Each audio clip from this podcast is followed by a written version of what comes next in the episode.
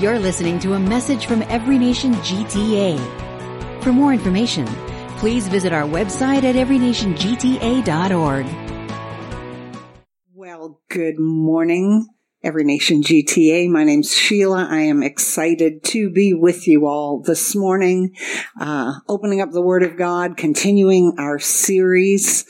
And um, it is great to be together. Hope you've been enjoying your summer. I'm always getting a little melancholy at this time of the year when fall's around the corner because summer is my personal favorite. Well, we are continuing, coming to an end of our summer series, Ecclesia, Church Then and Now.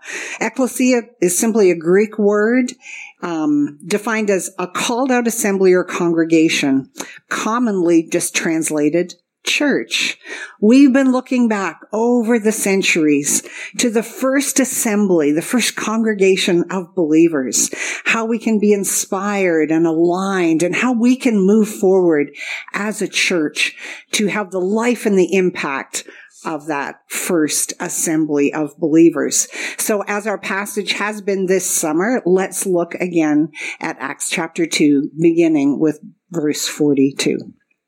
And they devoted themselves to the apostles' teaching and the fellowship, to the breaking of bread and the prayers and awe came upon every soul, and many signs and wonders were being done through the apostles, and all who believed were together and had all things in common. And they were selling their possessions and belongings and distributing the proceeds to all as any had need, and day by day attending the temple together and breaking bread in their homes, they received their food with glad and generous hearts, praising God and having favor with all people. And the Lord added to their number day by day those who were being saved. They devoted themselves. We're going to talk today about communal prayer, but if you look at this whole section here, this was they, not I devoted myself or me and one other person, but as a community, they devoted themselves. What did they devote themselves to? Well, we've looked at six practices of the early church.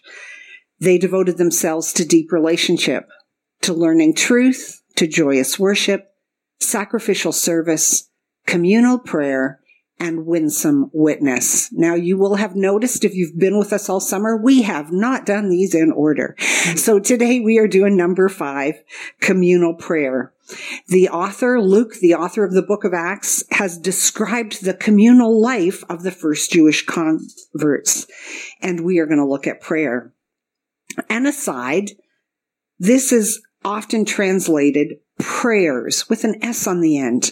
We can see when we read through the entire book of Acts that there was a devotion to prayer and to prayers. That word prayers probably means what they did corporately when they went to the temple and still partook in the Jewish ritual of prayers, likely from the book of Psalms, but joining together Acts chapter 3 verse 1 reminds us now Peter and John were going up to the temple at the hour of prayer, the ninth hour. So they prayed together and they were also devoted to prayers. From the beginning of the book of Acts, right after the resurrection and the ascension of Jesus, um, Acts 1.14 starts out talking about the fact that the early church, they were of one accord devoting themselves to prayer and to the end of the book of Acts where we see Paul praying for someone to be healed. All through the life of this early church, we see prayer. Well, let's talk today about communal prayer. And we're going to look at this under three subtitles. Communal prayer builds disciples, builds community, and builds unity. Let's look at building disciples. Communal prayer builds disciples. Um, some of the things that happen when we pray together, it's actually a place, place where we learn to pray. When you first come to faith and you've never maybe prayed at all and definitely probably never prayed out loud. Um, we come together and we pray together and we learn to pray and we increase our habits of prayer as we pray with one another. We're also inspired, uplifted, encouraged, even maybe instructed and taught by the prayers of others. Now, I hope you don't mind, but I'm going to do some storytelling today. Because as I was thinking about prayer in my own life, I, I just went back to a, just a few different times and moments in my life, back and even currently, where uh, I felt like prayer and praying together and praying with others was um, building me up, instructing me, teaching me. I had things to learn. So let's go back to 1998 ish. And Bert and I and our three kids at that time had moved to Nashville. And for some reason, um, our pastor, Rice, had taken us to visit one of the longtime pastors in the city of Nashville. And we went and we were sitting in his office. His name was Pastor Hardwick. And, um, he was really old. I think he was about 65 or 66. and Bert and I were in our 30s. Um, and Pastor Hardwick, at this time when we met him and sitting in his office, he prayed. He might have prayed for us. I don't remember. In fact, I don't remember anything that he prayed. But here's the thing that marked me from that day in about 1998. I knew that he knew who he was praying to. And I thought, when I'm old like him, I want to know Jesus like he knows Jesus. I thought of this verse and I love it in the amplified version as I think of um, Pastor Hardwick. He just went to be with the Lord like within the last year, I think. And but I was thinking of him and I thought of this verse. Still, I am not ashamed, for I know him and am personally acquainted with him, whom I have believed with absolute trust and confidence in him and in the truth of his deity. And I am persuaded beyond any doubt that he is able to guard that which I have entrusted to him until that day when I stand before him. Love those words in the amplified version. I felt in that moment way back when that the man who I was listening to pray personally was acquainted with Jesus. I'm going to flip the clock back about 10 years before that. Bert and I were planting uh, U Church in Calgary. And um, I don't know how Bert ended up at this prayer meeting. Really, don't know who invited him, but there was an older couple. Okay, they were older because we were in our 20s and they were in about their 70s. And they lived just a few blocks from us. And um, this couple, Phil and Mildred, loved the Lord and had a once a week prayer meeting. And somehow 20 odd something year old Bert got invited to come to this weekly prayer meeting. Now, um, Mildred and Phil had really been touched impacted through the latter rain movement way back in the 1940s in North Battleford, Saskatchewan. And, uh, Bert used to go to this prayer meeting and he would come home encouraged and inspired and uplifted and challenged by the faith of this couple who had been walking with Jesus longer than him in that time of meeting together in communal prayer. Brought to mind a couple other scriptures familiar ones, Hebrews chapter 11. Now faith. Faith is the assurance of things hoped for, the conviction of things not seen. And without faith, it is impossible to please him. For whoever would draw near to God must believe that he exists and that he rewards those who seek him. You know, Bert praying together those years with Mildred and with Mildred and Phil, ah, he was praying with someone whose life experience left her, left them with the assurance of things hoped for, with that faith that pleases God, that knows that that he exists and he rewards those who seek him. I just was reading, I went online to find out how old Mildred was when she went to be with the Lord, and she was actually 104. Um, died in 2016, but her obituary said this her devoted and dedicated life reached out to many needy hearts as Mildred assisted her husband in gospel work. Communal prayer builds disciples. Now, lest you think it's only getting together with old people, um, I have a friend. Once a month, I pray together with some of our Every Nation Canada pastors' wives. And one of my friends on this, with this group that I pray with, um, I love praying with her. Now, one of the fun things about praying on Zoom is that you can write things down that people are praying and it doesn't seem odd because everybody else maybe has their eyes closed. I don't know.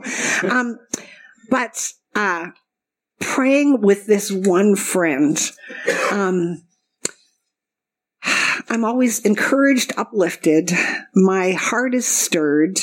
Um, she always, if she prays following someone, she always says, we agree with those prayers. Now, I know that could just be a little catchphrase, but I know praying with grace that Grace has been listening and her heart has been in tune with what the others on that call have prayed.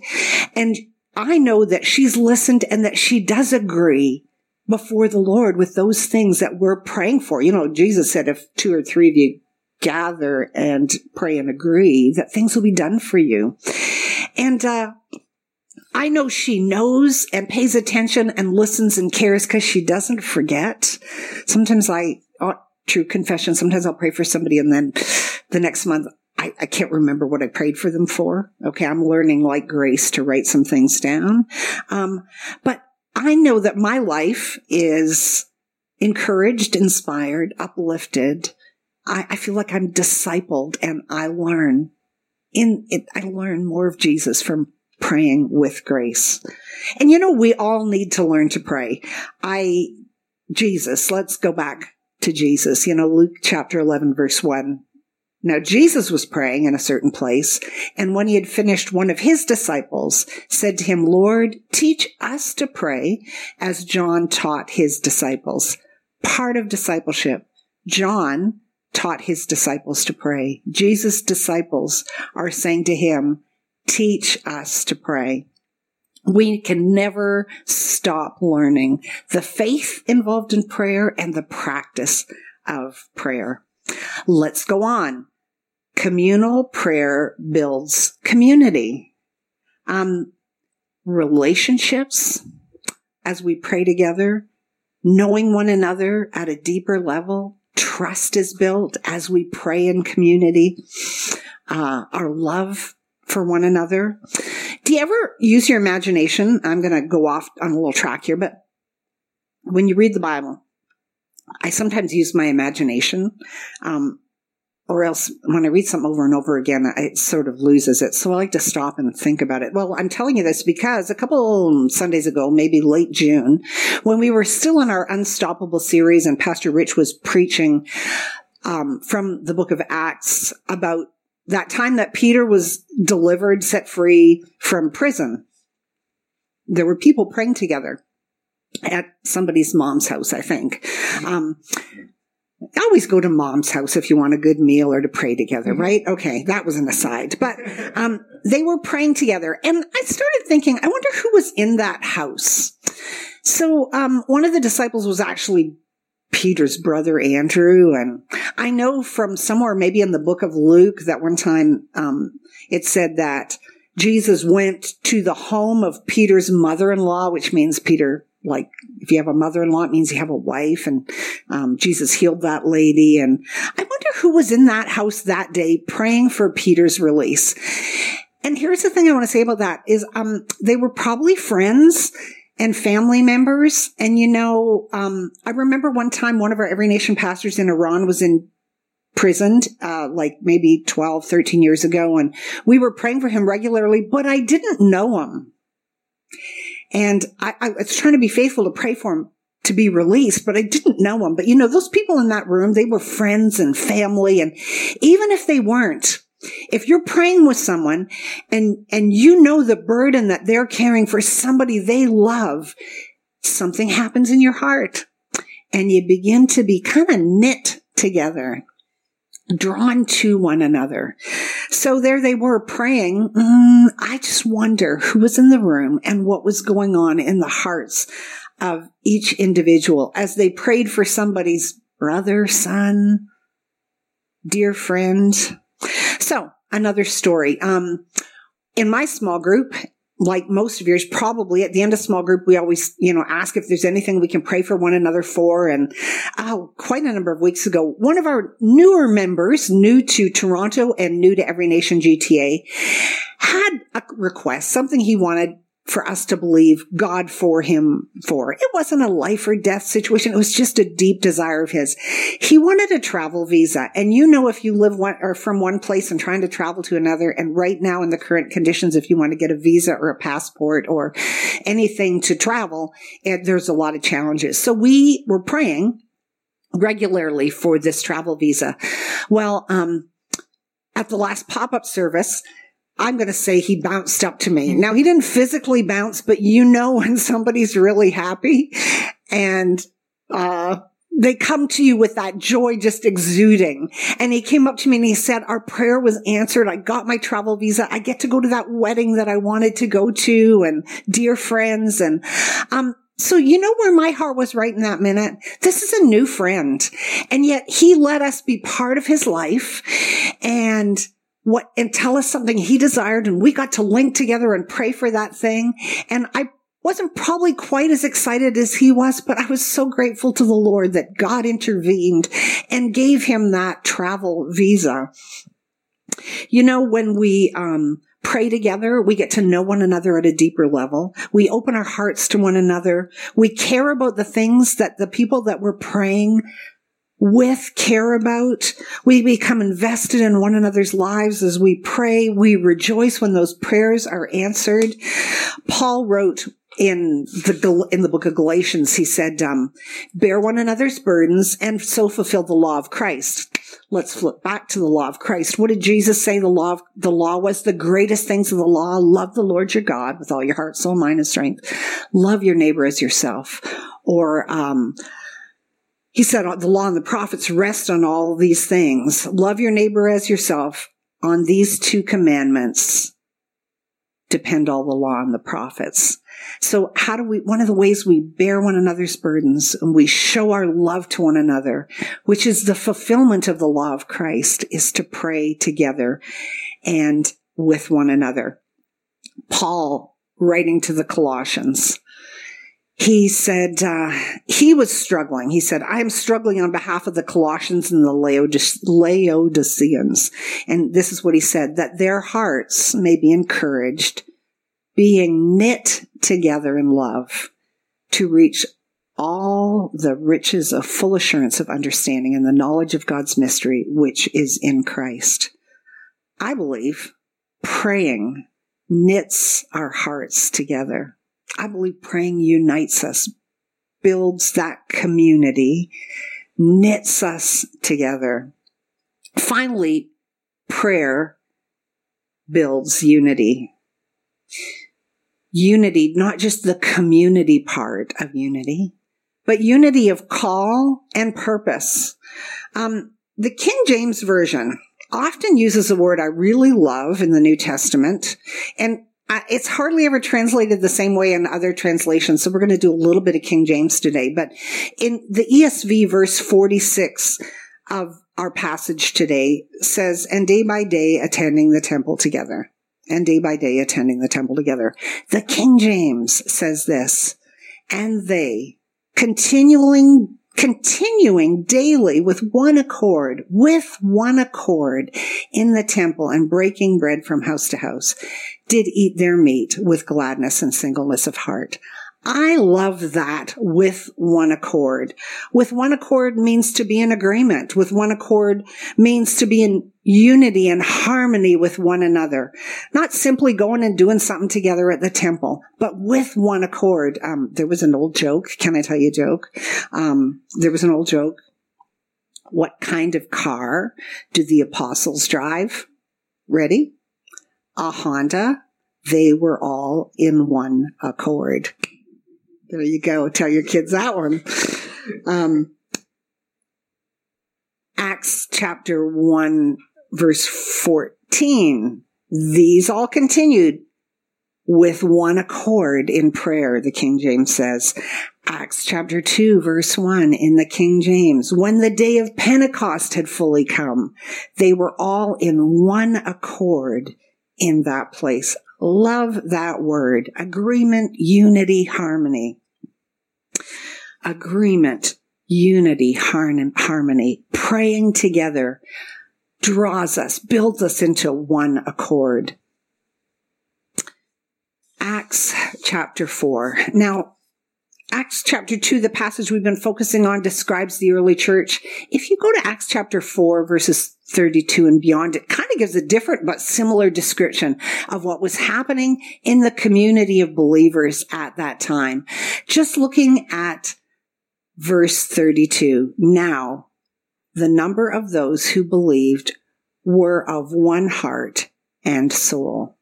The number of those who believed were of one heart and soul.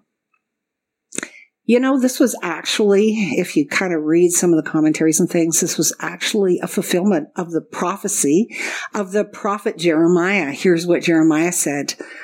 I will give them one heart and one way that they may fear me forever for their own good and for the good of their children after them. Jeremiah 32, 39. You know, as we come together, as we pray together, we grow and learn.